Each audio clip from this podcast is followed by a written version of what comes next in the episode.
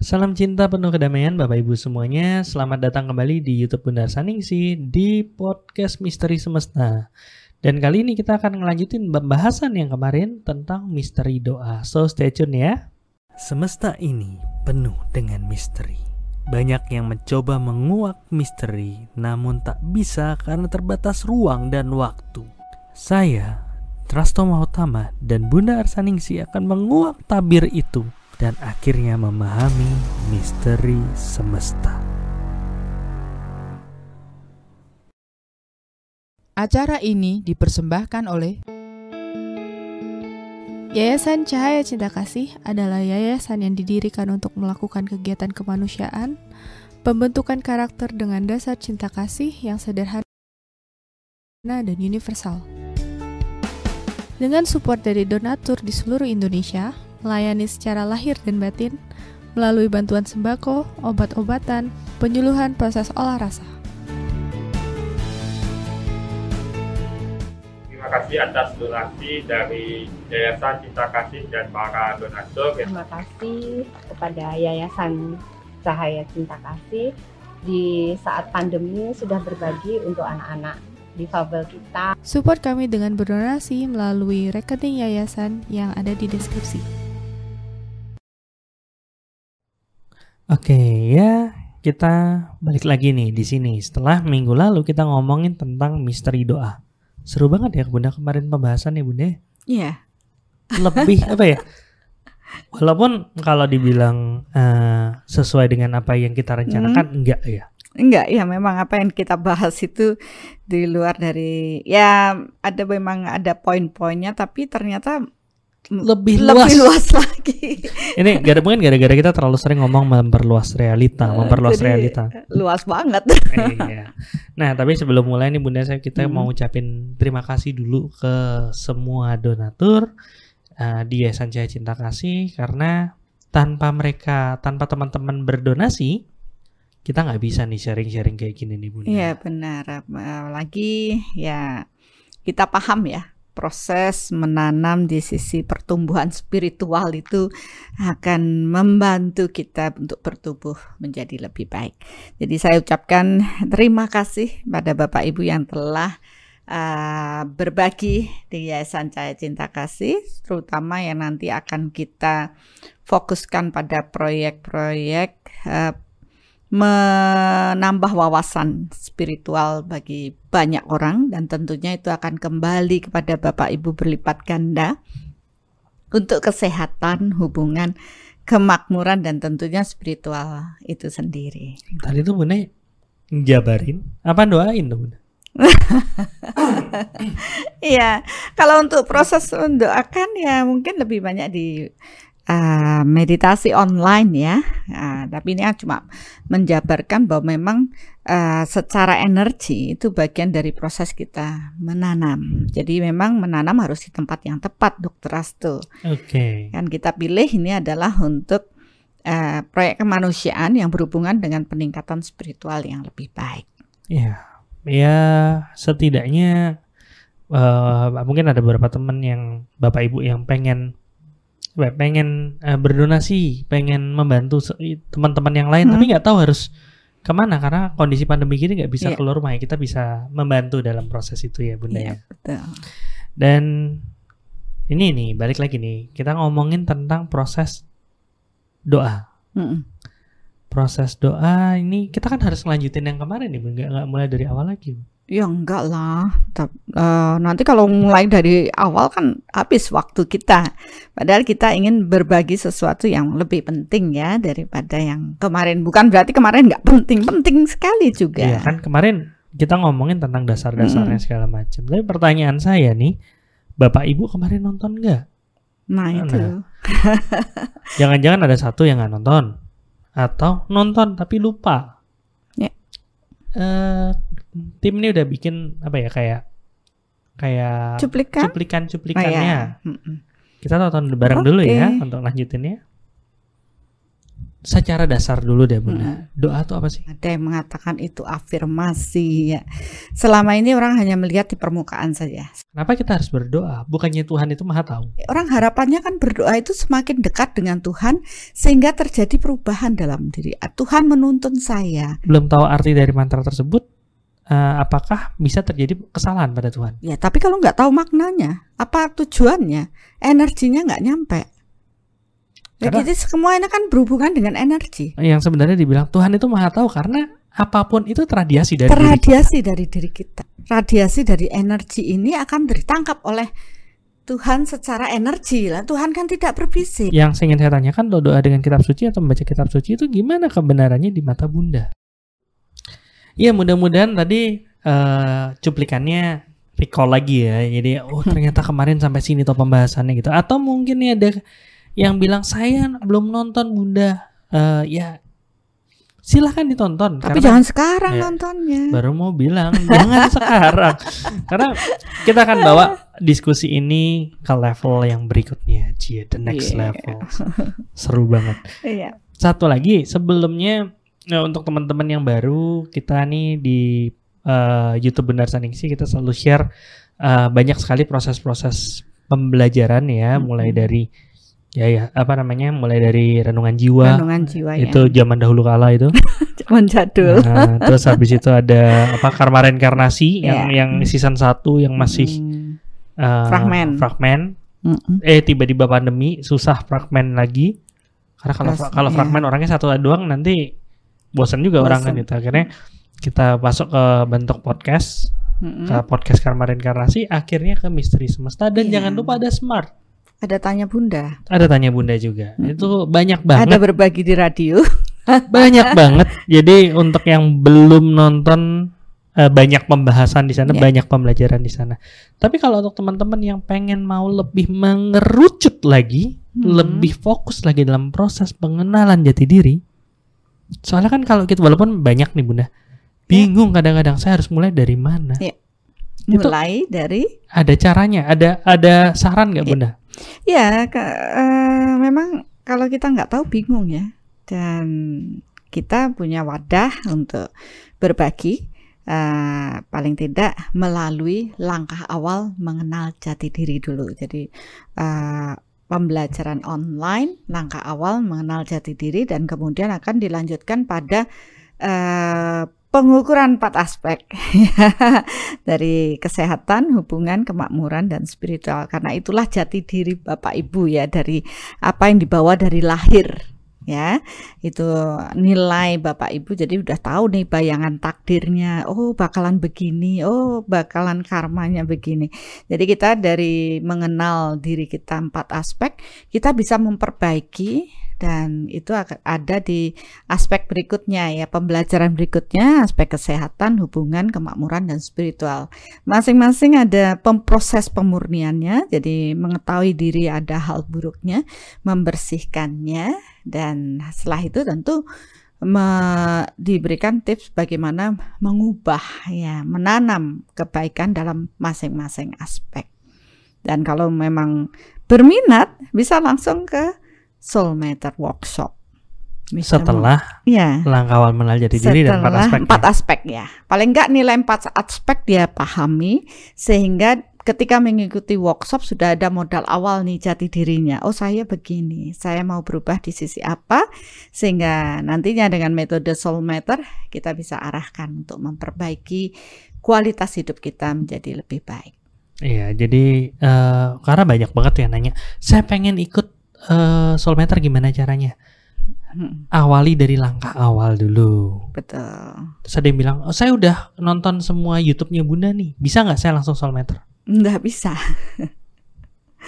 Nggak bisa ya. Jadi ikuti dulu langkah awalnya, sehingga nanti paling tidak kan dasarnya tuh sudah paham ya, udah selaras, nggak lagi bingung. Begitu sampai ke arah Soul Matter itu udah siap. Oke, jadi siapkan diri kita untuk belajar proses Soul Matter. Ini bahkan ada yang bilang, saya udah nggak sabar tanggal 18 September untuk ikut langkah awal mengenal jati diri dari Made Sukren ini. Ya nanti dirasakan sendiri ya, soalnya kalau cuma diceritain nggak seru. Nah, dirasakan sendiri. Next abis ikut bisa sharing-sharing. Oke, balik ke pembahasan nih. Kita ngomongin misteri doa. Kemarin maunya yang kita belah adalah bedah kenapa sih orang kalau berdoa itu ada yang terkabul, ada yang enggak. Ya kan itu sebenarnya premisnya, itu apa namanya, ide awalnya. Tapi ternyata tapi benar juga, memang sebelum sampai ke materi ini kita harus bahas yang kemarin, Dokter Astu. Tapi ternyata kalau kita belum paham dasarnya, kita langsung masuk ke pembahasan yang akan kita bahas ini. Ya nggak mudeng juga. Iya, makanya karena memang suatu yang unik ya pembelajaran di Soul ini. Bahkan saya pun sering terkejut ketika proses pengajaran atau pembahasan ya, karena kita kadang sudah menyiapkan plot materinya akan demikian. Tapi ketika proses pembelajaran ini mengalir, secara tiba-tiba muncul pengetahuan-pengetahuan yang sebenarnya adalah sesuatu yang lebih penting ya, yang sangat penting. Dan saya sangat bersyukur dengan proses ini, karena tidak hanya Bapak Ibu yang belajar, saya juga belajar. Kita seringan selesai podcast kita dengerin lagi terus bilang, oh gitu toh. Ya itu nanti itu juga suatu misteri ya, mengapa bisa begitu. Tapi itulah, kita bilang keanehan ya, tapi terjadi berulang kali, dan kita tidak menemukan suatu hal yang salah dari proses itu. Malah kita menyadari, oh ternyata memang ada sisi yang memang harus kita fokuskan, karena logika kita sebagai manusia itu sering terbatas ya. Tapi itulah luar biasanya ketika kita terhubung dengan kekuatan Tuhan. Di tengah jalan kita bisa diarahkan untuk menyadari suatu kebenaran yang mungkin di luar dari batas kemampuan manusia kita. Yaitu yang sangat kita syukuri ya, Dokter Astu. Sehingga ya kita semangat aja untuk berbagi di podcast ini. Dan saya bersyukur mudah-mudahan ini juga menginspirasi, membuat suatu proses pencerahan bagi banyak orang untuk lebih mengarahkan diri kita pada kekuatan Tuhan, karena saya yakin Tuhan akan bekerja dalam proses ini. Asik. Itu tanpa skrip ya? Ya. Bisa diulang? Enggak. Oke. Ya, ini ada yang bilang, saya juga terkejut Bunda, misteri doanya ada part 2. Tenang, saya juga terkejut. Oke lah. Nah, sekarang balik lagi, kita udah paham nih tentang doa, bahwa doa itu enggak cuman kata-kata. Betul.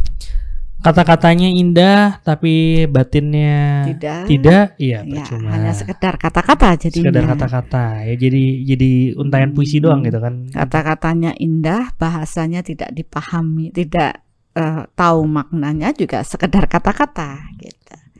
Bahkan ada yang tidak berkata-kata tapi batinnya indah, terradiasi. Itu malah jadi nyata. Ya, jadi nyata. Iya, benar. Ya itu, itulah. Kok bisa ya? Enggak tahu. Ya, itulah proses apa yang kemarin kita pelajarin, proses doa. Nah sekarang kalau kita udah tahu seperti itu kan, kita udah mulai nih ngatur gimana caranya kita ngelakuin proses berdoa secara sungguh-sungguh, berkomunikasi secara sungguh-sungguh. Apa yang kita mau komunikasikan ya benar-benar itu apa adanya. Tapi walaupun seperti itu, tetap aja ada satu misteri. Kenapa doanya si A ini terkabul, kenapa doanya si B ini enggak? Padahal katanya Tuhan kan maha baik. Masa Tuhan pilih-pilih? Si ini kasih si ini nakal nih, nggak usah deh. Itu Tuhan apa Santa Claus gitu? Iya kan maksudnya? Ya itu masih menjadi misteri. Itu gimana kira-kira tuh Bunda tuh? Ya benar, jadi ini yang sering dipertanyakan banyak orang. Saya sudah rajin berdoa, saya sudah memohon rezeki untuk hari ini, saya mohon perlindungan, saya mohon ada yang minta jodoh. Ada yang minta jodoh gini ya. Kemana nih kok larinya ke minta jodoh? Bukan saya, beneran bukan saya. Kali di sini ada yang Ya, begitulah. Jadi udah memohon. Kemarin kita udah bilang ya, doa itu bukan memohon lah, kok nyuruh-nyuruh Tuhan ya apa memenuhi hidup kita dengan apa keinginan kita. Nah, di sini mulai kita naik kelas ya. Jadi sudah paham yang kemarin, tidak nyuruh-nyuruh Tuhan. Paham bagaimana berlakunya hukum alam ini. Bahwa Tuhan tidak terus action sendiri, tidak tidur, tidak begadang terus ngurusi umat manusianya, tidak demikian ya. Ada yang mengatakan, wah, Tuhan itu mendengar doa saya terus mengabulkan. Padahal ya sebenarnya bukan doa yang didengar ya. Jadi sesuatu yang akhirnya membuat ya Tuhan itu sebenarnya sangat adil. Ya, sangat adilnya dari mana? Kalau tadi dilihat dari doa-doa saya tidak terkabul selalu mengatakan Tuhan tidak adil. Ya, misalnya, oh yang miskin tambah miskin, saya sudah berdoa Tuhan berikan rezeki, tapi saya tambah miskin. Nah, itu mereka akan mengatakan tidak adil. Tapi barang siapa paham dengan proses hukum alam ini bekerja, seperti kemarin kan dibilang Tuhan itu secara energi, tidak secara berfisik. Maka ya untuk bisa berkomunikasi dengan Tuhan, yaitu dengan kita paham dengan proses energi atau daya batin. Ya, proses rohani, dibilang lebih ke arah roh ya, kesadaran akan jiwa. Nah, itu baru kita bisa berinteraksi atau berkomunikasi dengan Tuhan, yaitu dalam bentuk energi. Jadi energi itu sebagai bahasa ya, bahasa yang bisa kita gunakan untuk menerima pesan maupun menyampaikan pesan, termasuk di alam ini. Walaupun nanti balik lagi ke kita yang nyampe, yang kita yang menerima ini tergantung kepekaannya gitu ya Bunda. Betul. Ada yang tiba-tiba terasa kayak kok tiba-tiba keinget ini ya gitu. Padahal sebenarnya itu proses energi. Ada yang tiba-tiba saya melihat cahaya gitu. Padahal lampu mati semua gitu. Kalau lampu hidup melihat cahaya wajar gitu. Ini lampu mati semua ya bisa jadi itu proses energi. Proses energi. Jadi kan kita itu menerjemahkan kan dari proses-proses energi tersebut. Nah, sekarang bagaimana dengan doa yang berdoa yang benar kan jadinya gitu. Kemarin banyak yang tanya. Bukan berdoa yang benar ya. Berdoa yang kalau ngomong berdoa yang benar nanti ada yang bilang, "Saya salah berdoanya." Nah, berdoa yang efektif. Enggak juga ya. Enggak juga ya. Kalau boleh saya katakan bahwa bagaimana kita tahu sebenarnya agar proses apa yang menjadi ungkapan rasa kita ya dapat direspon ya, dan akhirnya mengubah kehidupan kita menjadi lebih baik. Kan arahnya kan, harapan kita kan ke arah yang lebih baik. Bahwa sejatinya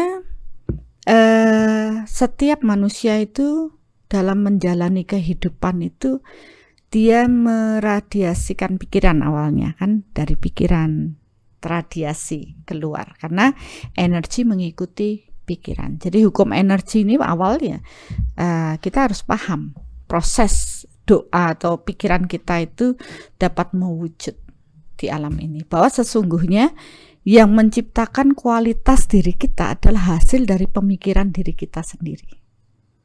Ya, jadi baik Bapak Ibu menjalani hidup ya tergantung dari pikiran yang baik. Buruk mendapatkan proses kehidupannya karena dari proses pikiran yang buruk. Jadi semua agama mengarahkan untuk proses berpikir yang baik. Ya, karena itu dasar sekali. Tapi banyak orang tidak paham dengan berlakunya hukum alam ini. Terus yang kedua, hukum alam ini mengatur bahwa energi yang sejenis menarik sejenis. Berarti kan kita itu sebagai alat yang meradiasikan energi, yaitu tadi dari pikiran baik atau pikiran buruk. Baik, pikiran baik akan menarik kesejenisan, yaitu hal baik datang. Pikiran buruk menarik kesejenisan yang buruk datang. Dan itu terus terjadi dalam proses kehidupan Bapak Ibu. Ya, karena karma terbentuk dari buah pikiran, bukan perbuatan saja. Ya, dasarnya itu dari pikiran. Kadang kita berpikir, saya tidak berbuat buruk. Ya, kalau sudah gitu kan, waduh, tidak berbuat buruk kok dapatnya buruk. Ya, tidak bisa demikian hanya dilihat dari perbuatan, karena itu berfisik. Emang ingat yang diperbuat apa aja? Ya, itu dah. Kadang kan kita sudah lupa, setahun yang lalu aja kita udah nggak ingat.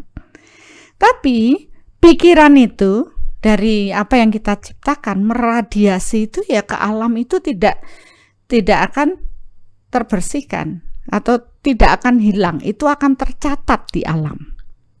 Makanya ada yang bilang dalam niat aja udah tercatat. Iya, dalam niat itu sudah tercatat. Makanya kenapa saya mengatakan karma itu terbentuk dari buah pikiran kita. Ya, jadi dari niatan kita itu sudah tercatat.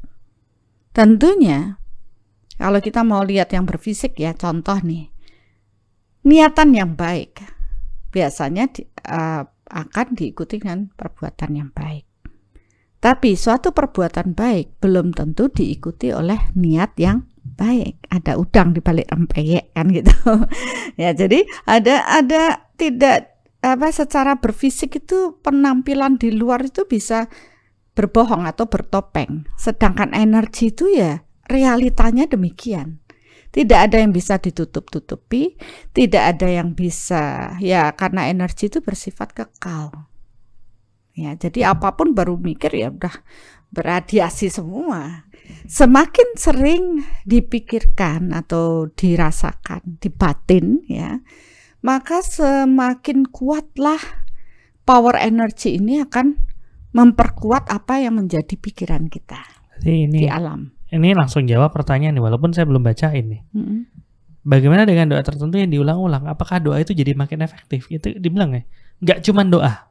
Nggak cuma doa, pikiran saja diulang-ulang dia pikiran, akan rasa ya itu akan memperkuat secara energi. Apalagi orang yang berpikir atau merasa itu punya power yang besar. Itu power yang besar itu kalau saya banyak proses orang itu mengarah ke power atau kekuatannya. Kita mengarah pada kekuatan Tuhan. Ya, semakin besar seseorang, semakin suci seseorang dengan kekuatan Tuhan yang hadir pada dirinya, dia baru berpikir saja radiasinya udah sangat kuat. Ya, sehingga radiasi yang sangat kuat itu membuat kondisi alam itu memenuhi apa yang menjadi pikirannya. Sehingga baru di pikiran atau baru di batin kejadiannya sudah hadir secara berfisik. Itu orang dibilang, kalau dulu bilang sugih tanpa bondo, baru pingin aja sudah datang gitu. Karena saking kuatnya dia punya proses keterhubungan dengan Tuhan, sehingga kualitas pikiran apapun itu yang diradiasikan akan mewujud secara berfisik di alam ini sesuai dengan hukum tabur tuai. Oke. Saya ada pertanyaan sih, masih nunggu nih. Kira-kira Bunda masih ada lanjutan lagi nggak? Ya karena diokein ya saya berhenti. Ya sudah nggak jadi oke. Lah terus gimana tadi? Nggak kan ya itu apa terjadi dengan proses tabur tuai kan itu tergantung dari proses tabur tuai. Nah ya udah saya tanya deh mumpung soalnya sama-sama freeze akhirnya. Ya. Tadi kan Bunda bilang Pak kalau misalnya orang itu secara keterhubungannya tinggi sama Tuhan gitu kan, powernya dia meningkat. Apa yang dipikirkan itu menjadi kenyataan. Tapi itu kan kalau Bunda ngelihat dari step 1 ke step berikutnya kan itu. Pertanyaannya, apakah orang yang kalau mau sesuatu langsung kejadian itu sudah pasti powernya tinggi dan sudah pasti terhubung sama Tuhan? Ya, ada dua jawaban. Ya, yang pertama, dia memang punya kekuatan pikiran, ya, power cukup dan semua juga kembali pada tabungan yang cukup. Ya, karena namanya juga tabur tuai. Ya. Jadi, ketika ada baru dipikirin kok sudah datang secara berfisik atau mewujud Berarti kita lihat di proses tabungannya, ya, semua akan mewujud secara berfisik ketika tabungannya cukup, taburannya cukup untuk menuai sesuatu. Nah, kita kemarin sudah ceritakan masalah di hukum law of attraction, ya, di situ kan hukumnya juga sama ini. Doa pun hukumnya sama. Kalau memang taburannya cukup, maka cepat kita menuai. Nah, kapan naburnya atau menanamnya? Ya, kadang kita nggak mikir, wah kok saya bersyukur banget, baru saya berpikir aja semua sudah datang berkelimpahan. Ada yang mikirnya sudah ngeden dan semuanya nggak datang-datang. Kenapa? Yang membedakan adalah tanamannya, tabungannya, taburannya. Nah, kalau kita paham dengan reinkarnasi, ya berarti tabungan di past life-nya sudah mencukupi untuk saat ini dia menuai. Seperti itu. Ya, jadi jangan iri pada orang-orang yang wah kelihatannya enak banget semua datang. Ya, itu pun atas jerih payah mereka menanam, ya, entah itu di kehidupan saat ini dengan pikirannya yang positif atau di kehidupan yang terdahulu yang dia bawa. Ya, hukumnya cuma itu saja. Semakin kuat diniatkan, ya, power energinya mencukupi, dia akan meradiasi. Hukum berikutnya, kalau cukup tanamannya, ya, biasanya kalau dia baru nanam, mungkin di past life dia sudah nanam 9 poin, ya, 10 itu mau wujud. Terus pada kehidupan saat ini dia lagi menambahkan pikirannya, mulai terpikirkan kembali, kemudian karena tabungannya yang 9 itu ditambah 1 poin ini jadi 10. Otomatis pada saat itu dia langsung menuai. Kelihatannya amazing, ya, wuih, hebat banget, baru tak pikirin mobil baru, mobil baru datang gitu. Itu kan kayaknya mujizat banget, ya. Ini tidak hanya terjadi pada kemakmuran, ya, kesehatan, hubungan, ya, kemakmuran maupun spiritual. Semua tergantung apa yang kita tanam, ya.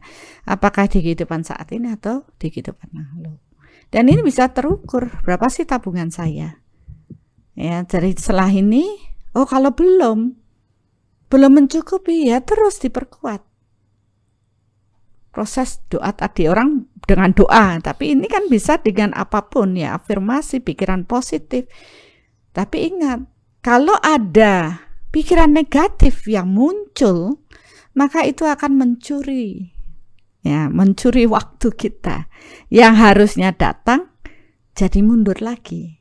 Kenapa? Yang tadinya dia harus menuai tabungannya 9 poin, terus di sini pesimis, akhirnya energinya turun, ya, jadi 2 poin karena dia pesimis, nggak bisa, ragu-ragu, nggak mungkin lah, ya, apa gimana lah, pikirannya negatif, ya, akhirnya tabungannya turun lagi. Jadi mereka yang yakin dan percaya. Jadi kenapa dalam proses doa itu ada proses yakin dan percaya? Karena dia tidak akan, dengan kondisi keyakinan, kepercayaan yang kuat kepada Tuhan, itu akan membantu menguatkan. Tapi ingat, cukup nggak tabungannya? Kalau cukup, ya itu akan terjadi. Nih, ya, Mbak Bunda ngomong kayak gitu, jadi ini nih, baca tadi ada Bunda ngomong ngasih perumpamaan mobil. Di ini Maulana bilang, berarti umpama berdoa minta mobil, tapi kita ragu-ragu atau mikir uang dari mana, ya? Yang terkabul tuh malah keraguan-raguan, ya. Iya. Itu malah keraguan-raguan itu yang malah menghambat proses yang tapi ingat, dia nabung nggak? Istilahnya dia tahu, oh saya punya mobil berarti harus ada usaha dong, harus punya duit sekian lah, kalau materinya, ya, punya duit misalnya 100 juta lah dapat mobil itu, ya berarti dia harus menabung 100 juta itu sampai terpenuhi, tapi kalau misalnya belum penuh, udah ditarik atau bocor sama hal yang lain, sama keraguan-raguan yang nggak nyampe-nyampe gitu.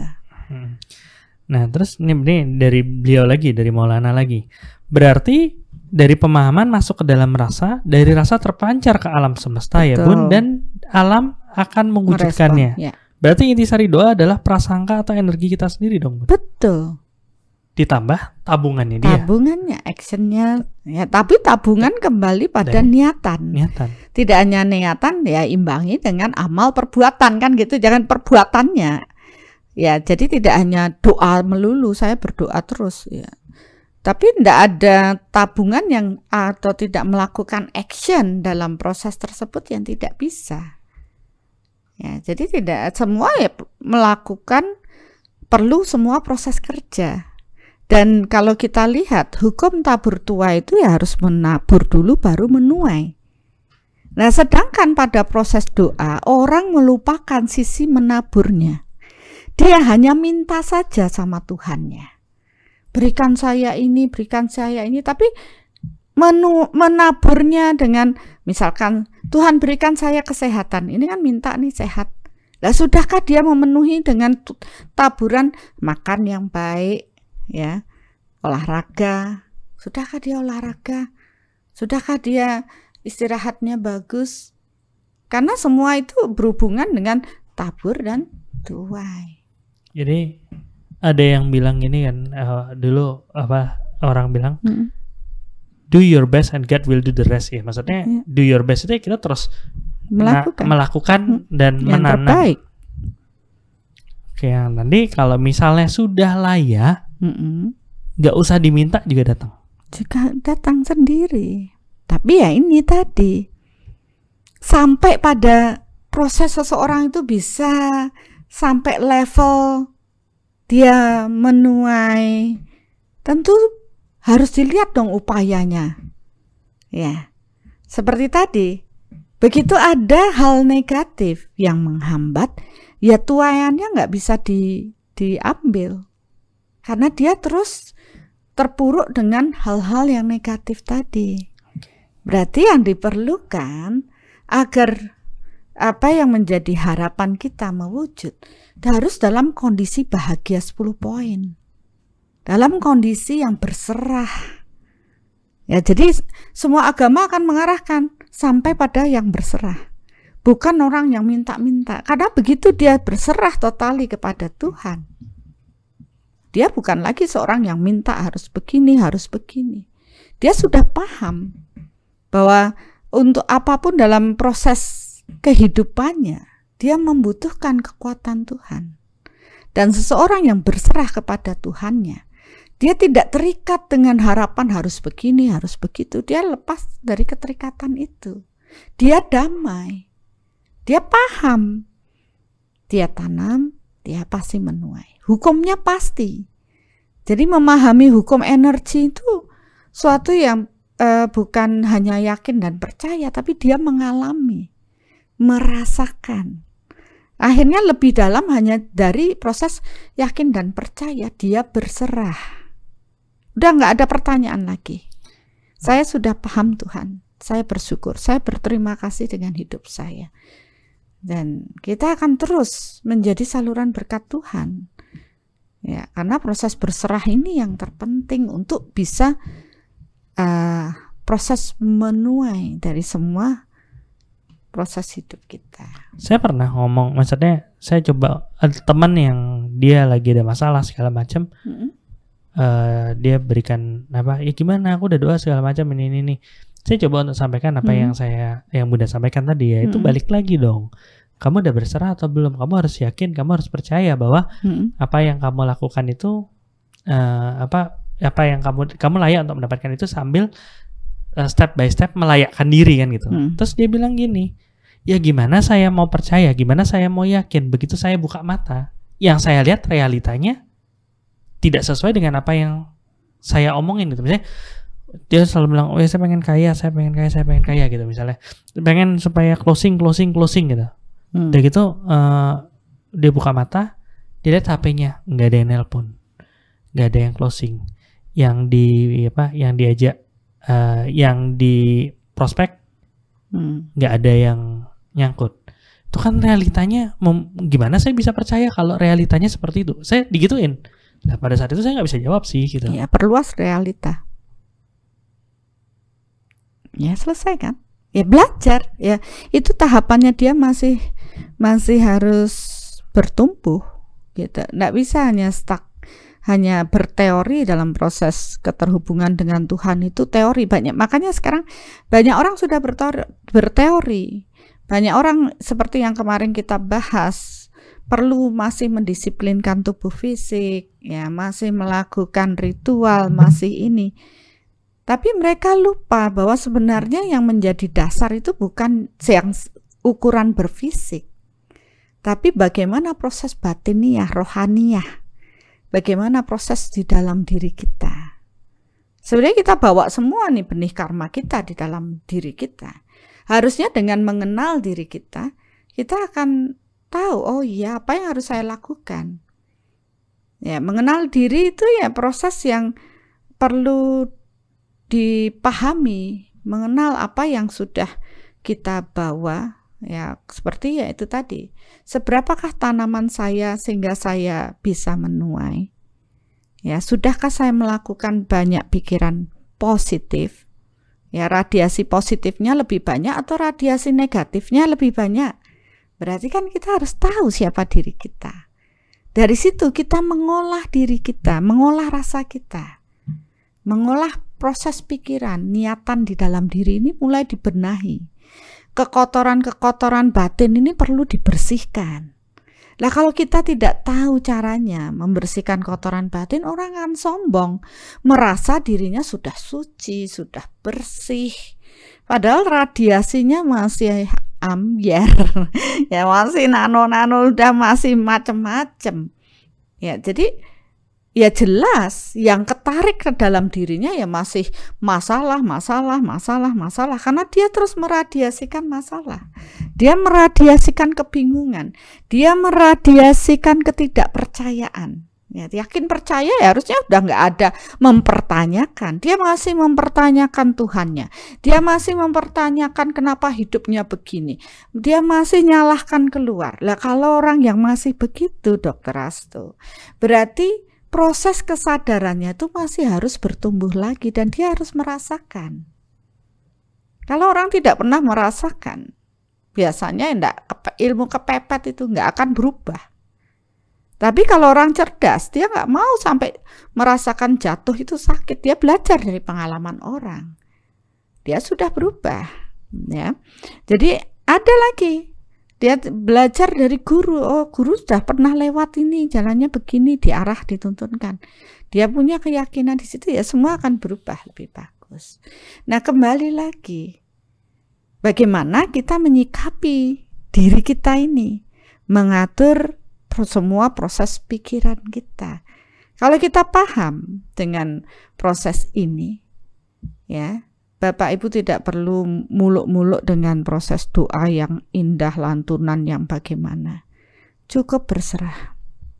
Tuhan, saya berserah padamu. Saya yakin dan percaya semua proses hidup saya pahami dengan tabur tuai. Kalau saat ini saya masih harus menerima hal buruk, saya ikhlas. Ya ikhlas diterimalah, inilah takdirmu, inilah karmamu. Tapi saya akan memperbaiki kualitas diri saya. Saya membebaskan kegelapan di dalam diri. Ya, bersihkan diri dari kegelapan. Ada iri, pahami, oh ya saya ini lagi iri.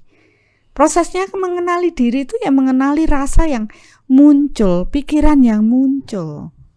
Ya, jadi mulai bingung ya jangan bingung. Kenapa saya harus bingung? Hukumnya alam bekerja seperti ini.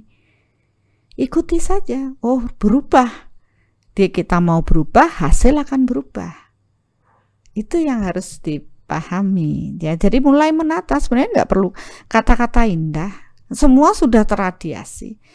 Indah di mulut, tapi batinnya tidak indah, ya radiasinya tidak indah. Karena proses energi itu proses batinia. Ya, proses di dalam yang lebih dalam dari proses pikiran saja. Pikiran rasa meradiasikan seperti tadi yang dibilang. Dari awal ya kelola pikiran dengan baik. Kalau pingin sehat ya berpikir sehat, jangan berpikir sakit. Ya, kalau pingin sukses ya berpikirlah sukses, jangan berpikir gagal. Itu aja belum selaras dalam diri kita. Jadi Bapak Ibu PR-nya cuma itu, selaraskan diri. Dan setelah proses berpikir batinnya bagus, ingat, nggak ada yang instan, nggak ada yang hanya proses diam terus semua datang, tidak. Harus ada action. Untuk apa dikasih tangan, kaki, semua organ tubuh fisik ini? Untuk kita bisa melakukan action. Berbagilah, menanamlah. Ya, aspek kesehatan, hubungan, kemakmuran spiritual itu harus ditanam. Apa yang kita inginkan, tabunglah di sana. Otomatis hukumnya demikian. Jadi otomatis juga kita akan paham bagaimana proses alam ini mewujudkan hal-hal tersebut. Oke, jadi kita yang malah harus mulai mengenal diri kita dulu. Cuman tadi ya, maksudnya dari yang Bunda sebutin tadi, kita harus mulai mengenal diri. Yang kedua, setelah mengenal tuh kita bersihkan kegelapan-kegelapan yang ada. Yang ketiga baru kita tentukan radiasikan apa yang kita mau. Itu tiga-tiganya itu apakah bisa dijalankan secara secara barengan atau harus satu-satu? Kalau emang satu-satu, yang mana yang harus duluan? Gitu benar. Maksudnya itu kan kelihatannya kalau tiga-tiganya langsung dijalanin pusing gitu. Tiga-tiganya langsung. Tadi kan ada ngelihat ke dalam diri, membersihkan hal-hal yang ada dalam diri, sama berfokus pada apa yang kita inginkan. Kan kita, maksudnya kalau saya mau disuruh untuk membersihkan di dalam diri sambil berfokus apa yang kita inginkan itu kan agak susah karena satu fokus pada yang keluar, satu fokus ke dalam. Ini yang mana yang harus duluan? Ya harus duluan itu ya niatannya dulu, ya kan? Ya untuk di dalam. Kemudian mau untuk kita mau mengubah, ya ini kan mau mengubah, kita mengenali dulu diri kita. Ya kalau kita nggak kenal maka tak sayang kan gitu istilahnya. Kenali dulu diri saya itu apa sih, bagaimana sih, punya apa. Nah setelah mau berubah, berarti kita harus tahu sisi negatifnya. Fokus dalam diri. Fokus saja dalam diri dulu, nggak usah mikirin yang keluar. Karena secara otomatis di dalam diri bersih, keluar radiasinya akan bersih. Di dalam diri kotor, radiasinya pasti kotor. Nggak usah dipikirin yang keluar. Pikirkan yang di dalam diri. Maka ketika kita mengubah yang di dalam diri yang terradiasi keluar, tentu akan menarik yang sejenis datang. Ya, jadi nggak usah mikirin saya mau menarik yang ini. Ya, saya fokus pada yang menarik. Enggak, fokus di dalam. Benahi di dalam dulu, otomatis nanti apa yang istilahnya kalau yang gelap-gelap sudah terbersihkan, radiasinya udah mulai positif, yang positif tuh otomatis akan menarik, karena demikianlah hukum energi. Ya, tapi yang penting kita berbenah di dalam. Gitu. Jadi nggak usah terlalu banyak mikirin yang di luar. Nggak usah mikirin yang di luar. Fokus ke dalam. Fokus di dalam. Fokus kenalin diri. Benar. Ketemu sesuatu, bersihin. Bersihin. Karena kalaupun yang di dalam itu masih ada, kita mau ngeden, tidak bisa ya tetap. Tidak bisa mengubah yang di luar. Saya mau menarik ke sejenisan yang ini, saya mau menarik itu, tidak bisa. Kita memilih, kita tidak bisa memilih. Berarti yang kita bisa lakukan berubah di dalam, mengubah diri. Ubah diri, maka kesejenisan yang sesuai dengan diri kita akan datang. Ya, makanya kenapa semua ajaran agama selalu mengarahkan menjadi orang yang suci. Karena dengan menjadi orang suci, lepas dari kegelapan, keterikatan, kan semua itu kegelapan pikiran, perasaan, keterikatan akan harta benda dan semuanya. Bukan berarti saya nggak butuh duit nih. Enggak, saya butuh duit, tapi saya tidak melekat atau tidak terikat dengan proses uang itu. Ya. Saya mau berbagi. Orang berbagi itu tidak terikat dengan apa yang akan dibagikan. Itu kayaknya nanti jadi satu pembahasan misteri keterikatan, seru tuh. Oh ya, boleh-boleh saja. Kalau memang ada permintaan, kan semakin banyak permintaan untuk dibagi, dibahas kan saya oke-oke saja. Kalau misalnya nggak ada permintaan ya udah kita selesai aja gitu. ya. Kan tetap ada tugas untuk berbagi ya. Kan nanti nggak jalan dong. Iya. Ya. Jadi nggak sih maksudnya. Ya tadi benar kata Bunda kan, kalau misalnya orang banyak bingung dengan proses keterikatan itu, dipikir nggak boleh terikat tuh, nggak boleh deket-deket gitu. Ya misalnya kayak tadi, oh untuk spiritual nggak boleh terikat, bro, nggak mau nih ada uang segala macam, nggak mau sama sekali. Bukan seperti itu. Ya, jadi ini kan antara ranahnya berbeda ya. Jadi apa, realitanya berbeda. Orang baru ya, selama ini orang berpikir proses spiritual itu jauh dari material. Ya. Jadi mereka membebaskan keterikatan, udah enggak, saya enggak mau ini, enggak mau itu secara berfisik. Tapi mereka lupa apakah dengan proses menghindari atau menjauhi itu pikiran kita tidak melekat di sana. Ya, padahal kalau kita belajar energi, proses spiritual beriringan dengan materi. Semakin spiritual seseorang, maka materi itu akan semakin datang memenuhi kebutuhannya. Itu kan ada di ayatnya, barang siapa berserah kepadaku, aku akan memenuhi semua kebutuhanmu. Dan itulah yang kenapa orang suci baru mikir aja apa yang menjadi kebutuhannya terisi. Karena tidak ada lagi kekotoran batin, kemelekatan, keberserahan yang ada. Begitu orang berserah kepada Tuhan, maka kekuatan cahaya cinta energi Tuhan akan mengalir sangat kuat. Begitu orang itu berpikir, karena tidak ada kekotoran batin, dia sudah tersucikan. Radiasi di alam ini baru dipikirkan aja sudah luar biasa. Dan alam itu langsung memenuhi. Magnetnya beda level. Magnetnya beda level. Nah, jadi magnet uang itu jadilah orang suci. Semua itu kan datang, kebutuhannya ya akan terpenuhi. Tapi dia satu lagi tidak terikat. Ya itulah hidup mulia kalau saya bilang. Nggak harus jadi orang kaya, tapi apa yang menjadi kebutuhannya dia akan terpenuhi. Alam ini akan memenuhinya. Nah kan bukan tujuan jadi orang suci itu jauh dari keluarga, terus tidak punya uang, ya nggak bisa juga. Pikirannya pasti akan melekat di sana. Berarti ya kita harus menjalani, orang Tuhan nyuruh kita jalani kehidupan ini, tapi berserahlah kepadaku, karena aku memberikan semuanya kepadamu. Nah, masa kita malah menghindar? Orang Tuhan memberi kita. Ya cuma sudut pandang orang yang belum paham. Jadilah spiritual, maka kemakmuran akan datang padamu. Gak cuma kemakmuran ya? Ya semuanya. Jadi kan balik lagi, tadi proses berdoa itu supaya kan pertanyaannya adalah kenapa seseorang itu bisa terkabul, kenapa yang satunya enggak. Poinnya tuh sebenarnya tadi, power ya. Power. Kalau powernya dia besar, dia bisa meradiasikannya, magnetnya beda level gitu. Jadi kemampuan dia untuk menarik lebih besar juga. Yeah. Yang kedua, tabungannya. Yeah. Amal perbuatan yang sudah dilakukan. Betul. Itu amal perbuatan sendiri atau bisa amal perbuatan orang lain gitu, maksudnya ya, kakaknya udah banyak berbagi. Enggak bisa dari diri kita sendiri. Kan banyak yang gitu dibilang pun, wah nih kakaknya udah banyak berbagi, itu pasti cucunya nanti.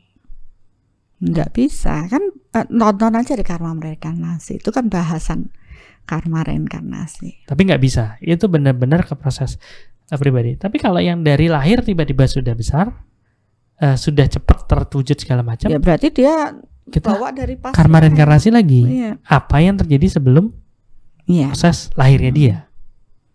Bisa aja dia sebelum lahir dia sudah punya deposito banyak, udah punya tabungan banyak, powernya dia sudah develop. Makanya ketika ikut langkah awal mengenal jati diri, paham apa yang terjadi di past life, maksudnya ada bayangannya. Di 4 aspek itu langsung udah dikasih nilainya. Oh, kamu sudah bawa tabungan kesehatan sekian dari akumulasi dari yang sebelumnya. Fokus di situ. Bagus enggak? Kalau bagus, ya jalani, tambahkan. Kalau buruk, ayo perbaiki kan gitu. Itu sudah modal kita tahu diri kita loh, dan bisa mengubah gitu. Dokter Asto, nanti lanjutannya kan bisa seperti ini. Oh, tabungan kesehatan kamu kok buruk ya, karena pikirannya sakit terus. Ayo rubah, sekarang pikir sehat. Nah, tanam pikiran sehat. Dia nanam sehat kan pikirannya. Apa dia tuh? Sehat. Nah, jangan berpikir terus berdoa, Tuhan berikanlah saya kesehatan hari ini supaya saya bisa begini begitu, tapi dia tidak menanam sehat. Bisakah sehat mewujud? Tidak. Nah, beberapa orang mengatakan, wah saya dapat mujizat nih, rezeki nomplok misalkan. Ya, tiba-tiba ada orang bawa ini kok ngomongin materi ya terus ya. Radiasinya orang itu doa itu selalu minta begitu. Kalau nggak sehat rezeki. Itu saya dari tadi bingung sebenarnya. Iya. Saya lagi mikir kenapa kok tiba-tiba ngomonginnya materi, mobil. Ya karena banyak orang itu radiasinya coba saya dari yang nonton aja berdoa lebih ke proses bermateri 1, 2, 3, 4, 5, 6. Loh, 6 poin. Yang berdoa lebih sering ke sehat 1, 2, 3, 4, 5, 6, 7, 8. Oh banyak, lebih banyak lagi. Nah itu kan bisa terradiasi. Yang berdoa untuk peningkatan spiritual? Nggak ada. Nggak ada? Nggak ada untuk peningkatan spiritual Tuhan. Hubungan. Hubungan 1, 2, 3, 4. Ternyata kan realnya atas dari tadi kan isinya sakit sama materi. Karena kebanyakan orang berdoanya ke situ. Ada satu tambahan ini katanya Bunda, sehat, rezeki dan jodoh. Jodoh tadi. Ya. Okay. Nah, ada pernyataan yang menarik dari Widya Matradewi. Berarti tanpa disadari, setiap pikiran, perkataan, perbuatan adalah proses berdoa. Iya benar. Berarti nggak salah sama teman saya dulu yang bilang, kamu kok nggak pernah berdoa sih? Terus saya bilang, hidup saya ini doa saya. Iya benar. Napas saya, doa saya. Tapi kalau didengar sama orang yang masih berpikir bahwa doa harus duduk diam, ya dibilang salah juga. Iya, karena ya kebenaran sudut pandang orang berbeda, kebenaran bertingkat ya. Seperti beberapa orang mengatakan pada saya, kalau saya nggak pernah lihat ya proses berdoa yang kusuk atau bagaimana. Ya karena saya melakukan sambil dalam semua kegiatan saya adalah doa saya kepada Tuhan. Keberserahan saya kepada Tuhan. Sampai orang bingung gitu. Ini sebenarnya gimana ya? Padahal ya kita terhubung dengan Tuhan dan semua setiap saat, setiap waktu melibatkan kekuatan Tuhan untuk proses ini. Ya saya juga bersyukur hari ini hujan deras kan tadi. Dokter Astu di Denpasar ya, atau di tempat lain. Ya, mungkin teman-teman yang lain gimana tadi? Ya, padahal dari Oma Semar ke Villa Semar cukup jauh nih jalannya. Terus saya sudah bilang begini, oh Tuhan ya, hujan ya. Saya hanya memikirkan nanti kalau ini hujannya deras kayak gini, saya berangkat ke sana basah Tuhan. Saya cuma bilang gitu. Oh ya, tapi nggak apa-apa. Saya hanya mengatakan begitu ya, saya berarti ada upaya siapin payung dan semuanya. Tapi ternyata kehendak dari proses alam ini berbeda dengan walaupun saya hanya bilang wah hujan ya. Karena ada keinginan, wah kalau nggak hujan saya bisa jalan nih. Nah karena hujan ya, tapi saya tidak menolak prosesnya, cuma ya nggak apa-apa. Berarti harus ada upaya pakai payung dan sebagainya. Tapi apa yang terjadi? Begitu waktunya mau podcast terang benderang gitu. Terus saya hanya bisa terima kasih Tuhan.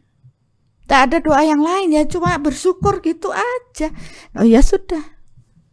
Jadi seberapa batinmu bersih, maka disitulah kekuatan Tuhan akan hadir dan disitulah doa-doamu akan terkabulkan. Baru dalam proses niatan semuanya akan mewujud dalam hidup ini. Tapi upayamu untuk berserah kepada Tuhan itu adalah sesuatu yang tak ternilai harganya. Ya, dibanding harapan yang terlalu tinggi dan semuanya. Lakukan action dan berserahlah. Maka setiap saat adalah doamu yang terbaik. Iya, nggak bisa komentar. Cuman, ya benar apa? Nyentuh banget dan memang seperti itulah yang dari tadi kita sampaikan memang seperti itulah apa deh. Tapi saya agak bingung sebenarnya Bun. Ya kita coba ngeliat lagi ke realita yang ada di masyarakat segala macam. Yang dikatakan orang yang doanya terkabul tuh satu dibilang orang suci. ya kan, dengan atribut apa gitu. Makanya banyak kalau mereka perlu sesuatu, mereka minta ke orang itu untuk doain dong saya gitu. Yang kedua dibilang ibu. Kemarin bahkan ada yang nanya, kenapa kok doa ibu itu lebih terkabul daripada doa-doa yang lain? Bahkannya banyak, bahkan rumah makan yang pakai nama doa ibu, karena harapannya supaya lebih terkabul mungkin ya. Terus ada lagi yang bilang bahwa orang yang sedang dalam masalah, orang yang sedang terzolimi, itu doanya terkabul. Apakah memang seperti itu, Bunda? Itu kan kata orang. Kalau kata Bunda? Ya, doa akan terkabul ya itu tadi, terpenuhinya proses hukum alam ini, tabur tuai. Tetap doa, apa yang menjadi, apa yang kita tanam itu yang kita tuai. Kemudian proses berserah akan mewujudkan. Ya, karena apa? Orang yang berserah pasti tetap tanamannya bagus. Nggak ada orang berserah itu berbuat buruk kepada Tuhan. Otomatis tuayannya juga akan baik, dan power kekuatan Tuhan yang hadir pada diri seseorang itu akan memperkuat radiasi energi untuk mewujudkannya di alam ini. Jadi kalau dibilang ada apa, doa orang yang teraniaya katanya lebih terkabul, tergantung. Kalau pada saat dia teraniaya dia marah, ya tidak terkabul. Tapi pada saat dia teraniaya dan dia berserah, oke Tuhan apapun ini segala macam, itu powernya meningkat dan ya bisa terkabul. Gitu. Jadi percuma kalau misalnya kita mau supaya doa teman kita terkabul, kita aniaya dia gitu. Bisa aja Dokter Astu tuh. Enggak ya, jadi bukan tergantung dari proses apa namanya fisik, itu kita nggak bisa dilihat dari proses lahir, harus dilihat dari proses batin ya, energi. Sama juga kemarin ada yang bertanya pada saya, Bunda, berserah itu yang kayak apa sih? Nah, ya memang sih proses berserah itu akhirnya bisa kita pelajari nanti kalau ikut workshop Soul Matter. Jadi kalau kemarin-kemarin ada orang nanya, saya pengen supaya bisa Soul Matter kelihatannya sakti. Nah, saya bilang gini, sebenarnya itu bukan belajar sakti ya. Padahal workshopnya yang diajari itu cara berserah. Tapi cara berserah bonusnya bisa Soul Matter. Kalau dia tidak berserah, maka Soul Matter-nya akan kacau. Dan dia berserah, maka dia akan dituntun pada kebenaran Tuhan gitu. Dan dia orang yang berserah, dia menanamnya sudah jelas. Setiap hari loh dia daily meditation, dia menanam itu dari 4 aspek itu. Sehingga tuayannya cepat, perubahan dalam diri kehidupannya cepat. Itu sebenarnya misteri di balik Soul Matter. Ini misteri doa apa misteri Soul Matter? Coba dicek dong judulnya bener apa nih. Pokoknya pembahasan hari ini masih misteri. Ini dia bilang, Bunda berarti lebih baik berserah ya daripada berdoa. Ya kalau bisa berserah, berdoa sambil berserah kenapa enggak? Ya berserah dulu baru berdoa. Lakukan doa, yaitu tadi kalau sudah paham ya nggak usah minta-minta. Bersyukurlah, berserahlah. Tapi ada yang bilang secara otomatis tuh sama akan menarik. Tapi ada yang bilang kayak gini, kalau kamu lo nggak minta, gimana mau yang datang itu sesuai dengan apa yang kamu butuhkan, sesuai dengan apa yang kamu inginkan. Oke, bilang oh iya deh, biarlah ngalir kan gitu. Tapi ngalir itu kan belum tentu sesuai dengan apa yang kita butuhkan. Itu gimana, Bunda? Ya sebenarnya dalam proses setiap hari kita berpikir itu kan sudah membutuhkan. Saya butuh duit, saya butuh ya kayak tadi terang, ya kan? Itu kan kebutuhan saya. Ya pikiran kita kan kebutuhannya pasti ke arah yang baik kan? Ya, saya butuh orang yang mencintai saya. Otomatis sudah memikirkan itu apa yang menjadi kebutuhan. Nah, makanya selaraskan apa yang menjadi keinginan, kebutuhan ini dengan pikiran kita. Butuhnya sehat, pikirannya sakit. Butuhnya jodoh, pikirannya takut. Pikirannya sendiri, kesepian. Tapi dia butuh jodoh, ya bilanglah. Pokoknya Jujur pada diri sendiri, banyak orang tidak jujur pada diri sendiri. Jujur sama orang itu lebih mudah, jujur pada diri sendiri gengsian ya percuma. Jadi ya niatkan, oh ya memang Tuhan saya butuh jodoh, saya membutuhkan orang yang mencintai saya membuka pintu hati saya, ya jodoh datang. Tapi kalau kita masih banyak penumpukan ketakutan, cemas, berpikir berlebih, jangan-jangan begini begitu, itu sudah teradiasi duluan daripada kebutuhan jodohnya. Lebih kuat kali cemasnya, lebih kuat kali takutnya. Sama aja, orang pingin rezeki tapi pikirannya nggak punya duit, lebih kuat meradiasi, ya terus-terusan nggak punya duit. Harusnya rezeki datang dia tolak karena dia terus meradiasikan saya nggak punya duit. Nah kan salah, harusnya dia bersyukur dapat rezeki seberapa Tuhan. Semakin kita bersyukur dengan apa yang kita jalani, itu semakin menguatkan radiasi yang positif. Makanya banyak di ajaran atau apa, orang itu supaya proses spiritualnya bagus disuruh latihan bersyukur dulu. Satu harinya apa yang bisa kamu syukuri? Akhirnya dia mulai mengamati dirinya. Itu proses juga untuk mencari, mengenali dirinya dengan proses bersyukur. Sekecil apapun yang bisa kamu syukuri, nah itu akhirnya kan kembali ke jati diri. Ya, proses jati diri itu yang terpenting. Mengenal jati diri adalah sesuatu yang penting. Garis bawah, Anda seru, tanda seru, pakai stabilu gitu. Oke. Jadi kan banyak banget pembelajaran yang bilang kamu tuh harus bersyukur gitu ya.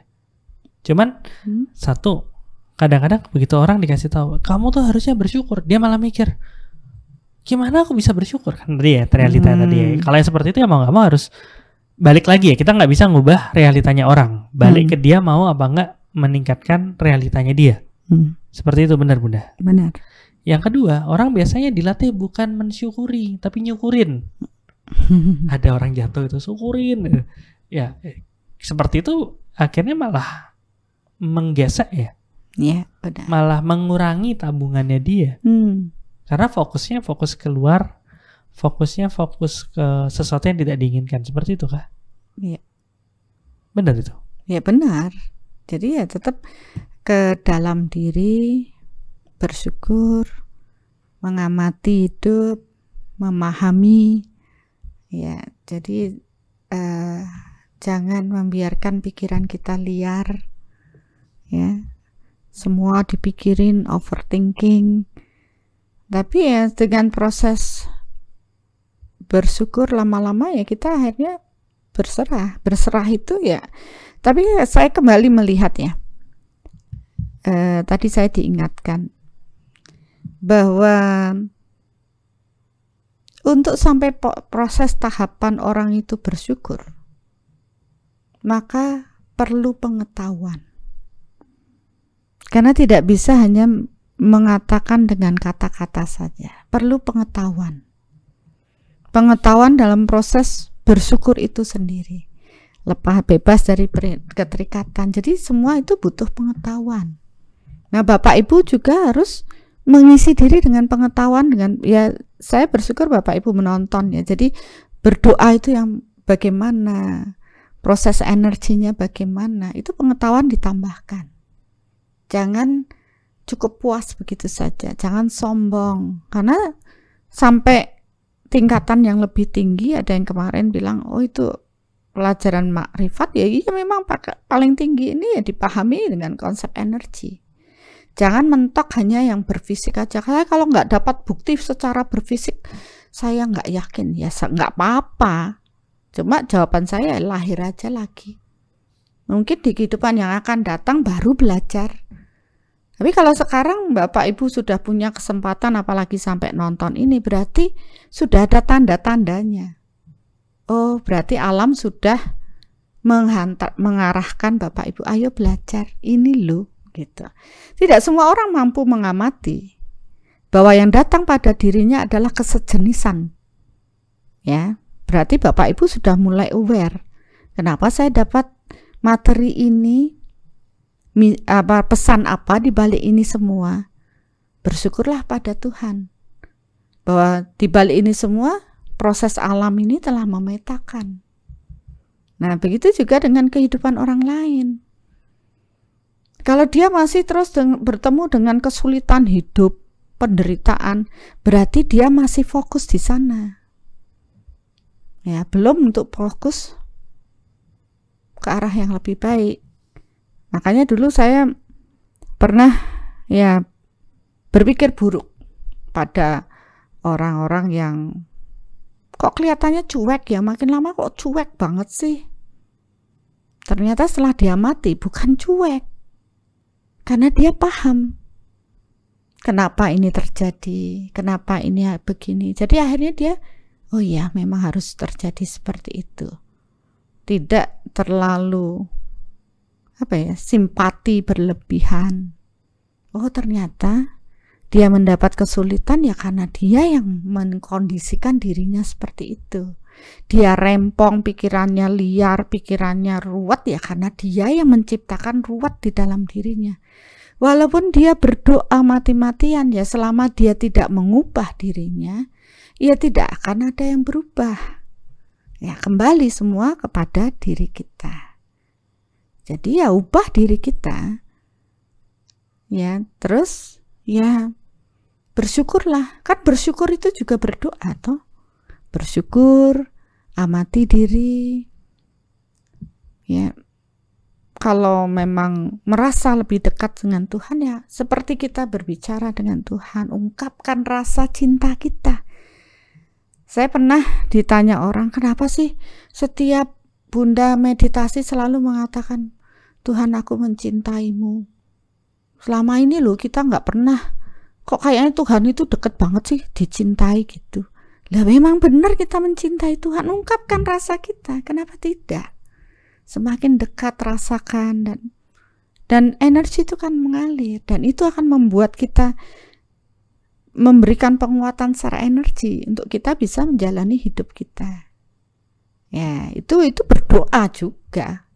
Jadi kan mari kita tidak hanya sekedar doa dengan kata-kata, tapi lakukan doa secara batin ya yang selaras. Ya selaras nih antara apa yang kita hadapi, apa yang kita butuhkan, dan selaraskan pikiran kita seperti apa yang kita doakan gitu. Ya jadi tidak ada yang terjadi tanpa ada yang ada sebab, ada akibat, ada tabur tanam ya, ada yang dituai. Jadi ya itulah hukum yang berlaku sehingga seandainya kita bisa selaras dengan proses ini, kualitas hidup kita akan menjadi lebih baik. Jadi kalau ada sesuatu yang datang ke dalam diri kita yang tidak kita inginkan, ya itu berarti ada sesuatu yang kita tarik. Entah sekarang, entah kemarin, entah tahun lalu, entah kehidupan lalu. Ya. Dan kalau kita nyalahin itu proses keluar, itu nyalahin diri sendiri juga karena sebenarnya kita yang narik. Ya. Itu bukan kata-kata saya sih, tadi ada yang komen di bawah itu. Ya pokoknya prosesnya seperti itu. Ini ada satu menarik yang satu pernyataan yang menarik. Jadi kan Bunda cerita, oh kita dalam beramal ibadah segala macam itu kan ngumpulin tabungan. Tabungan inilah yang kita pakai dalam proses kita supaya doa kita tuh terwujud gitu kan. Terus ada yang bilang, Bunda, kalau tabungan sudah diambil, berarti makin lama makin habis dong Bunda. Sehingga perlu nabung lagi ya Bunda. Boleh nggak sih tabungannya jangan diambil-ambil biar tambah banyak, biar gunung gitu? Ya, boleh-boleh aja. Itu kan haknya mereka mau tabungannya menggunung ya, maunya. Boleh-boleh aja, nggak usah saya tarik. Tapi bagaimana dengan pikirannya? Apakah pikiran kita tidak membutuhkan misalkan kebutuhan hidup ini ya? Saya nabung nih duit nanti nunggu dah sampai 100 juta biar mewujud menggunung dulu baru narik gitu ya, kita simpan terus. Tapi dalam proses berjalan kita sangat membutuhkan ya uang itu. Ya otomatis apa yang menjadi kebutuhan saat itu sudah langsung ketarik, ya itu kan bukan maunya kita, tapi alam ini yang memetakannya. Ya, jadi ya tetap hukumnya tabungan itu ya akan habis dan kita harus nabung lagi. Jadi kenapa seumur hidup kita ya seterusnya nggak cuma sekali aja nabung terus berleha-leha saja karena tabungannya sudah T gitu ya, terus santai-santai aja tanpa sadari kita menjalani hidup kan sudah kegesek sedikit demi sedikit, lama-lama juga jadi bukit, lama-lama juga habis kalau kita tidak ada action lagi ya. Jadi tetap dalam proses hidup itu selalu ada aksi reaksi ya, ada tabur tuai. Walaupun itu ada yang sedikit, ada yang banyak, tetap itu berlaku.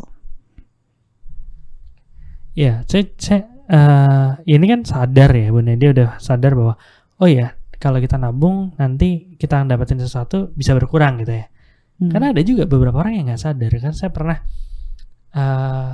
mengamati ya, lebih tepatnya saya mengamati seseorang yang dia getol banget ngomongin, oh gini harus apa law of attraction nih, law of attraction gitu. Terus dia selalu bilang, saya loh apapun yang saya dapetin, apapun yang saya inginkan saya selalu dapetin, bla bla bla bla bla gitu. Ya pada saat itu saya, kok semua didapetin gitu. Ada muncul gejolak di dalam diri saya. Kok enak banget ya. Ya. Terus tapi kan ya seperti Bunda ngasih tahu, harus ada pengetahuannya kan. Saya harus coba cari apa sih sebenarnya yang menyebabkan seperti itu. Saya ukur, ternyata dalam sekian tahun tuh dia ngabisin tabungannya dia. Betul. Saya cuma menjadi bilang, oke kamu udah, dalam hati sih saya bilang, oke kamu udah dapetin banyak hal nih, tapi tinggal nunggu waktu. Seret habis itu sih. Karena ya dia nggak memanage dengan baik prosesnya itu. Benar. Masalahnya kan nggak semua orang bisa tahu saldonya sisa berapa, Bun. Makanya belajar, penuhi diri dengan pengetahuan. Nah, di Soul Matter kan diajarkan di situ. Iya, di Soul Matter ya. Iya. Selain di Soul Matter ada cara? Ya untuk mengetahui ya itu sulit ya. Kalau dengan Soul Matter kan kita dengan proses energi yang terradiasi. Jadi tahu. Nih, gimana mengamati bahwa kita masih punya tabungan atau udah habis? Nah itu, taunya tuh kalau sudah habis saja. Oh, jadi kalau misalnya dengan Soul Matter kita bisa tahu nih, anggaplah kita pakai dari 0 sampai 10 nih ya. Tabungan kita dan sekarang lagi di 7, ayolah naik sebelum habis kita udah nabung lagi. Tapi kalau misalnya nggak paham Soul Matter, ya tunggu 0 dulu. Begitu 0, kok seret banget dia. Sudah jatuh dulu baru seret banget dia, berarti ada sesuatu yang salah nih gitu. Oh ternyata tabungannya habis gitu. Iya, seperti orang tabungan kesehatannya sudah habis dulu terus sakit. Ya, secara berfisik kan belakangan nih. Sebenarnya alam itu secara energi terbentuk lebih dulu dan berfisik itu sudah belakangan. Ada jeda waktu antara berfisik dengan energi. Kalau energi itu kita sudah tahu duluan, fisiknya butuh waktu karena tubuh fisik ini kan masih butuh proses ya. Begitu juga segala sesuatu yang di fisik itu butuh waktu. Nah, kalau sudah berfisik itu sudah langsung kejadian buruk, berarti tabungannya bisa-bisa sudah minus secara energi. Ya, itu sudah mewujud secara berfisik. Nah, orang tahu kalau tidak belajar ini ya dia sudah terpuruk baru berubah, baru tahu. Tapi kalau kita dengan energi ya kita sudah, karena kita sering mengecek setiap hari ya kita sudah aware, berkesadaran bahwa oh saya memang harus menabung, bahwa kita sudah tahu oh ini karma yang datang ini adalah karma matang saya menghadapi, saya bersyukur ya, akhirnya semua akan terlewati dengan lebih ringan aja gitu, karena kita sudah punya tabungan-tabungan karma baik untuk menghadapi karma buruk yang datang pada diri kita. Secara mau ngomong literally amal perbuatan kita yang menyelamatkan kita. Betul, karma baik kita yang menyelamatkan diri kita. Ya, itu udah disebutin di mana-mana, tapi kita nggak sampai sedalam ini ya. Nih ada satu nih, ini yang ini bukan komentator, nih panelis ya. Bu Lia Siticalia. Okay. Iya, terima kasih Bu Lia. Bunda bersyukur dan sabar sepertinya diperlukan untuk mengamati diri atau muasabah. Iya. Untuk mengetahui kelebihan dan kekurangan kita mungkin ya Bunda, agar tumbuh rasa berserahnya. Iya, benar. Jadi memang itu proses yang sangat dibutuhkan dan inilah yang kita lakukan di Soul, mengenal jati diri. Ya. Sampai akhirnya kita bisa pada pemahaman yang lebih tinggi ya. Tidak hanya sekedar muhasabah, tapi kita benar-benar mengubah kesadaran kita ke proses yang lebih tinggi. Tapi tahapannya memang harus itu dulu, mengenal, mengamati ke dalam diri dan baru bisa mengubahnya. Iya, karena kalau nggak bisa identifikasi nggak tahu harus diapain. Nggak tahu harus diapain. Masalahnya mengenal jati diri itu ya kedengarannya ya tinggal diamati, nggak segampang itu juga Bunda. Iya, bahkan kemarin ada yang ketawa ngakak gara-gara saya ngomong, iya kalau diamati butuh waktu, terlanjur mati. Ada yang ketawa. Itu udah masalahnya, kendalanya. Kadung mati duluan kan tidak ada yang berubah, akhirnya kita nggak sempat mengubahnya. Untungnya Bunda di proses Bunda ngasih langkah awal mengenal jati diri itu setidaknya udah mulai ada clue-clue lah, yeah. Poin-poin apa dan jebakan-jebakan apa yang ada. Tapi mungkin ada satu cuplikan sedikit mungkin supaya kebayang gitu, karena beberapa teman di sini yang ikut udah ikut langkah awal mengenal jati diri, yeah. Udah ngerasain bagaimana proses 4 aspek, udah beberapa sudah di Soul Matter, cuman beberapa yang baru join atau gimana nggak punya kebayang kayak gimana sih langkah awal mana aja dari kita. Bisa lihat bentar Bunda? Ya, boleh.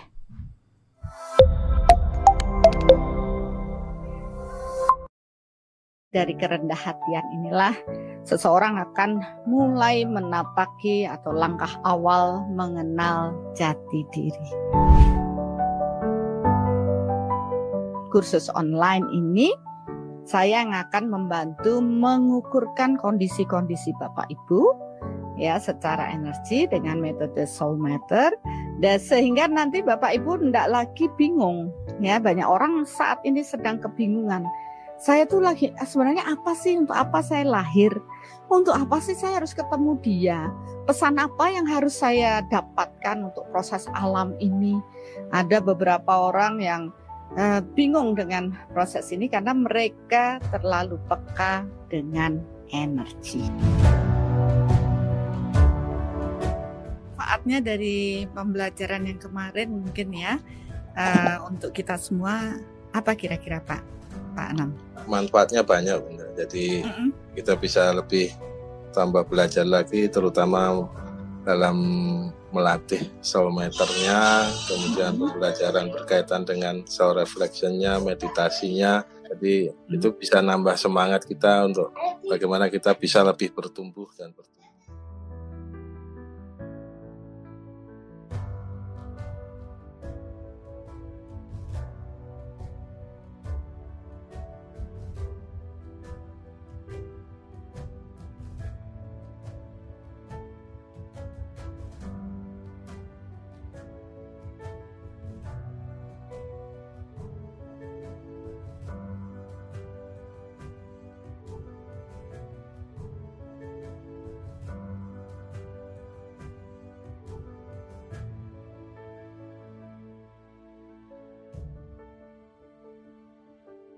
Sehingga kita tahu bagaimana harus kembali pula. Dan kita pun dapat berguna bagi banyak orang. Percuma kita memahami tingkat kesadaran yang tinggi tapi tidak bermanfaat bagi orang lain. Oke. Ya, biar ada bayangan lah kira-kira seperti apa langkah awal mengenal jati diri. Dan untuk teman-teman, kebetulan ntar lagi ada jadwalnya. Jadi kalau memang benar-benar saya klik dan itu bisa membantu ya, mendingan langsung ke websitenya, baca informasinya di sana, dan kalau memang mau ya udah silakan join. Karena ya kalau untuk masalah mengenal jati diri itu nggak bisa, nggak, kalau memang nggak dari dalam diri susah juga ya Bunda ya. Iya benar. Jadi memang ya harus balik lagi nih. Kalau memang dirasa bahwa itu adalah kebutuhannya ya ayo sama-sama, mari bersama seperti itu. Bunda, banyak, ini nggak tahu nih, pertanyaan nih udah banyak banget ditanyain, cuman kenapa kok terus muncul terus pertanyaannya? Bunda sering banget ngomongin power. Power itu apa sih dan gimana ningkatinnya? Oh, iya. Power itu, ya energi itu ada kualitas. Ya, ada kualitas, ada yang halus, ada yang kasar. Ya, ada yang powernya rendah, ada yang powernya kuat. Ya, energi yang kasar dia biasanya mudah dirasakan orang, ya, seperti orang-orang yang meditasi di sana itu lo rasanya berasa gitu, merinding merasa gitu, akhirnya banyak orang yang pergi ke sana. Kalau kita paham dengan energi, maka sebenarnya itu adalah energi yang rendah gitu. Ya, jadi kenapa kita bersinggungan dengan makhluk yang lain, kita merinding, sebenarnya energi mereka masih kasar. Tapi kalau kita sudah paham dengan kehalusan, semakin halus energi, maka powernya semakin tinggi. Ya, jadi kasar-kasar itu powernya masih rendah. Sedangkan yang halus, energi yang tertinggi adalah energi Tuhan. Powernya tertinggi, tapi masalah kehalusannya sangat halus sampai tidak bisa dirasakan orang, yaitu energi Tuhan, karena energi Tuhan melingkupi semua makhluk ciptaan Tuhan, ya, jadi melingkupi semuanya. Jadi semakin halus energinya, maka power seseorang akan semakin tinggi, semakin secitra dengan Tuhan, ya, istilahnya kebersihan hati, kesuciannya, maka energinya semakin halus, powernya semakin tinggi.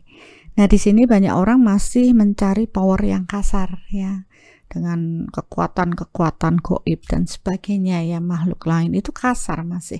Sedangkan kita mengolah rasa, semakin halus budi pekerti kita, maka semakin kita secitra dengan Tuhan. Kebersihan hati kita semakin bersih, maka power kita semakin tinggi, ya, kita mampu mengakses cahaya cinta dan energi Tuhan semakin banyak dalam diri kita.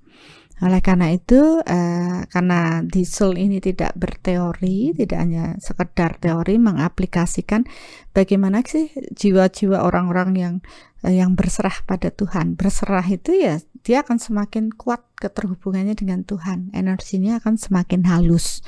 Tapi prosesnya banyak, harus mulai membersihkan kekotoran-kekotoran batin, ya, harus membersihkan hal-hal di 5 dimensi tubuh dan sebagainya. Itu yang kita lakukan di workshop, sehingga mereka terupgrade dengan power yang lebih halus.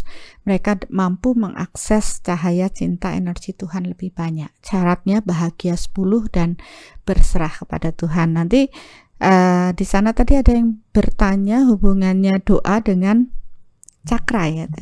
Baru mau nanya itu, Bun. Karena ini mau jalan ke sana mungkin, iya, saya. Jadi kan kalau ngomongin energi itu kan nggak jauh-jauh dari cakra segala macam, yeah, ya. Ada hubungannya nggak sih sebenarnya? Ada hubungannya, karena tadi saya sudah nyatakan dalam proses power, energi akan semakin halus ketika seorang budi pekertinya semakin bagus, ya. Ya, istilahnya tingkah lakunya semakin baik, ya, tidak pemarah, ya, tidak arogan, tidak sombong dan sebagainya, maka energi yang dihasilkan oleh dirinya semakin halus, ya, apalagi ketika dia melepas keterikatan-keterikatan semakin halus lagi, sehingga pada titik berserah kepada Tuhan. Nah, proses di Soul ini, orang yang berserah kepada Tuhan itu dapat terukur, ya, maksudnya ada ukurannya. Jadi bukan hanya omong doang. Saya banyak bertemu dengan, ya, katakan banyak orang suci yang disucikan manusia, kemudian ya apapun itu mengatakan, oh saya sudah berserah, tapi kita ukur solar plexusnya gede banget, atsananya besar, ya. Jadi di mana letak berserah? Dia aja nggak punya cinta kasih. Kalau diesel ya tumbuhkan dulu cinta kasih bahagia 10 itu dengan cakra jantung yang besar, kemudian berserah yaitu dengan asna yang kecil. Jadi ada ukurannya sehingga cakra mahkota akan menjadi aktif. Ya, dari proses cakra mahkota ini kita bisa ukur ya seberapakah dia mampu menghadirkan cahaya cinta energi Tuhan dalam diri. Kalau rekaman seseorang itu buruk dari kehidupan saat ini atau dari past life, otomatis saluran cahaya cinta yang masuk pun sedikit. Ya, jadi kenapa semakin bersih seseorang dari hal-hal negatif, pikiran, perasaan negatifnya, maka dia cakra mahkota ini akan semakin aktif dan meluas ya, sehingga saluran cahaya yang masuk ke dalam cahaya Tuhan yang masuk ke dalam diri tersebut akan semakin besar. Ya, jadi kita kan menyiapkan ruang nih, wadah di dalam diri kita untuk kekuatan Tuhan bersemayam. Semakin bersih batin kita, cakra jantung semakin besar, cakra mahkota semakin aktif, maka kekuatan Tuhan yang hadir semakin besar. Dia akan mampu meradiasikan dari pikir dan batin kita ke alam ini semakin kuat. Nah, disitulah nanti apa yang kita tanam kita tuai, dia akan menuai, akan menarik kesejenisan datang. Hukumnya ya, law of attraction ya, sejenisnya datang. Karena kita telah dipenuhi dengan kekuatan Tuhan, otomatis kualitas yang baik-baik akan datang pada diri kita. Tapi kalau kita masih pemarah, ya masih punya iri, dengki, sombong apalagi, maka kualitas Tuhan tidak akan tertarik ke dalam dirinya. Ya paling mereka baru bisa menarik kekuatan-kekuatan bawah. Ya inilah yang tidak dipahami banyak orang di balik proses energi. Mereka baru melihat secara berfisik. Nah, kenapa kita tidak mulai berbenah, paham? Semakin kita mengenal jati diri kita, semakin kita membersihkan kekotoran batin di dalam diri, maka semakin banyak cahaya cinta energi Tuhan mengalir dalam diri kita, maka semakin baik pula kualitas hidup kita. Bahkan kalau bisa, kita akan mencapai kebahagiaan tertinggi. Ya, istilahnya kita tidak ada lagi perasaan yang campur aduk yang membuat kita tidak bahagia. Kita akan terus menjadi jiwa-jiwa yang tenang, jiwa-jiwa yang bercahaya. Ya, jadi nggak usah dari yang tadi Bunda ceritain itu jadi mikir. Jadi sebenarnya nggak usah terlalu fokus ke cakra ya Bunda? Ya nggak usah, itu cakra itu mengikuti dari proses kesadaran ya Bapak Ibu. Jangan berupaya mengaktifkan cakra tertentu, tidak bisa. Karena prosesnya alami sekali, tidak bisa dibuat oleh manusia lain. Nggak bisa dimanipulasi oleh orang lain. Karena dari diri kita sendiri ya? Nggak bisa. Dari diri kita sendiri ada proses kesadaran, dan biasanya proses kesadaran itu ya bertumbuh itu butuh berkali-kali lahir. Jadi kenapa di LAMJD atau langkah awal mengenal jati diri sudah akan ditunjukkan apakah Bapak Ibu masuk kategori jiwa anak-anak, jiwa remaja, jiwa dewasa atau jiwa tua sesuai dengan rekaman jiwa yang dibawa. Dan itu membuat semua berbeda bagi setiap individu. Yeah. Oke. Itu panjang banget dan emang daging semua. Bahkan kayak sum-sum semua, penting-penting semua. Ada satu pertanyaan lagi, Bun. Kayak pertanyaan terakhir ya. Soalnya kalau bisa diterusin kita bisa sampai besok pagi ya. Iya. Ada nih pertanyaan terakhir nih. Ini dia nanya, dari Dr. Udipui. Beliau bertanya ini, bagaimana dengan pendapat kalau Tuhan memberikan yang terbaik, tidak semua yang kita minta pantas buat kita? Soalnya ada pendapat juga satu, kalau kita doa kita nggak dibalas, nggak dikabulkan, karena sebenarnya itu bukan yang terbaik buat kita, karena Tuhan cuma pengen yang terbaik buat kita. Atau itu sebenarnya tidak dipakai untuk kita tidak terwujud, tapi sebenarnya menghalau hal buruk yang datang ke kita. Ada yang seperti itu? Ya itu karena opini manusianya. Tapi kalau dilihat ya memang Tuhan akan, bukan Tuhan ya, alam ini memetakan yang sesuai atau yang tepat untuk dirinya, yang terbaik Ya, kalau dia berbuatnya baik, yang terbaik ya itu. Kalau dia berbuat buruk, yang terbaik ya yang buruk gitu. Jadi balik lagi ke konsep kelayakan atau dilayakan gitu ya. Iya. Dan kelayakan itu datang dari itu cuma menenangkan para manusia-manusia saja. Oh, saya belum ini tercapai, mungkin karena itu belum yang terbaik untuk saya. Nanti ada yang lebih baik lagi, kan biasanya begitu. Itu cuma ngayem-ngayemi diri kita aja, tapi kenyataannya ya kalau kamu nanam baik ya baik dapat, kalau nanam buruk ya buruk dapat. Udah itu aja. Mungkin karena nggak semua orang siap dengan kebenaran. Iya, itu dah. Masih senang dibombong, di apa ya istilahnya, memuaskan nafsunya mereka. Oke, sepertinya sih masih banyak sebenarnya pertanyaan, Bun. Cuman kalau diterusin nggak tidur kita. Sepertinya untuk kali ini udah ya, cukup. Saya nggak tahu, nggak berani janji dulu. Apakah selesai di misteri doa 2 atau jangan-jangan misteri doa 3 tuh nanti ngomongin tentang ngedoain orang lain, kita nggak tahu karena yang sekarang juga ini di luar rencana awal ya, nanti ditunggu saja ya. Ingat follow Instagramnya Bunda di Bunda Arsaningsih, karena biasanya sama di Bunda @Arsaningsih ya, @Arsaningsih, karena disitulah biasanya informasi-informasi, dan juga ada juga di @YCCK ya, biasanya kan karena Yayasan Cahaya Cinta Kasih yang mensponsori, informasi juga ada di Instagramnya Yayasan Cahaya Cinta Kasih. Oke, mungkin itu Bunda, kira-kira Bun, saya mau nanya closing nggak enak sih, soalnya dari tadi semua udah inde semua, cuman ya nggak enak kalau nggak ada closingnya. Silakan Bunda, apa yang gongnya tuh apa?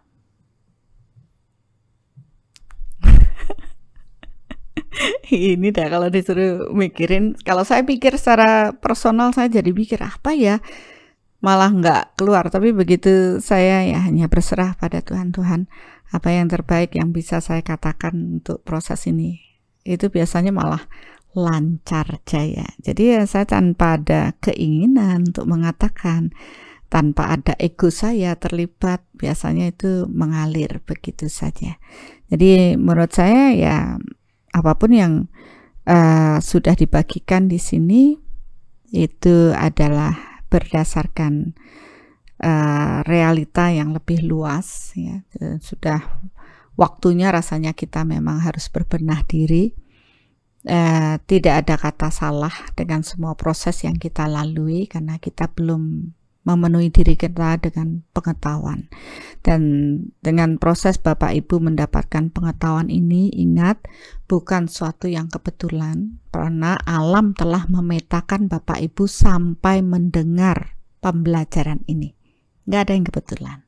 Nah, kalau sudah sampai alam memetakan Bapak Ibu mendengar pembelajaran ini, jangan diabaikan. Berarti ada pesan Tuhan di balik semua ini.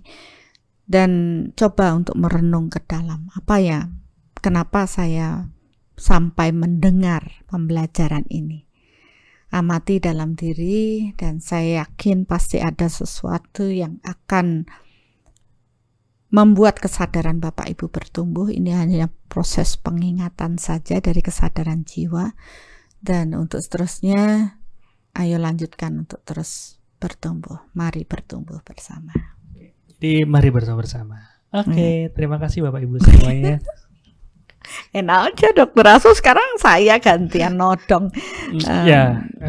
Sama seperti Bunda, kalau misalnya saya coba dengan ikut-ikut aja nih kan ya begitulah.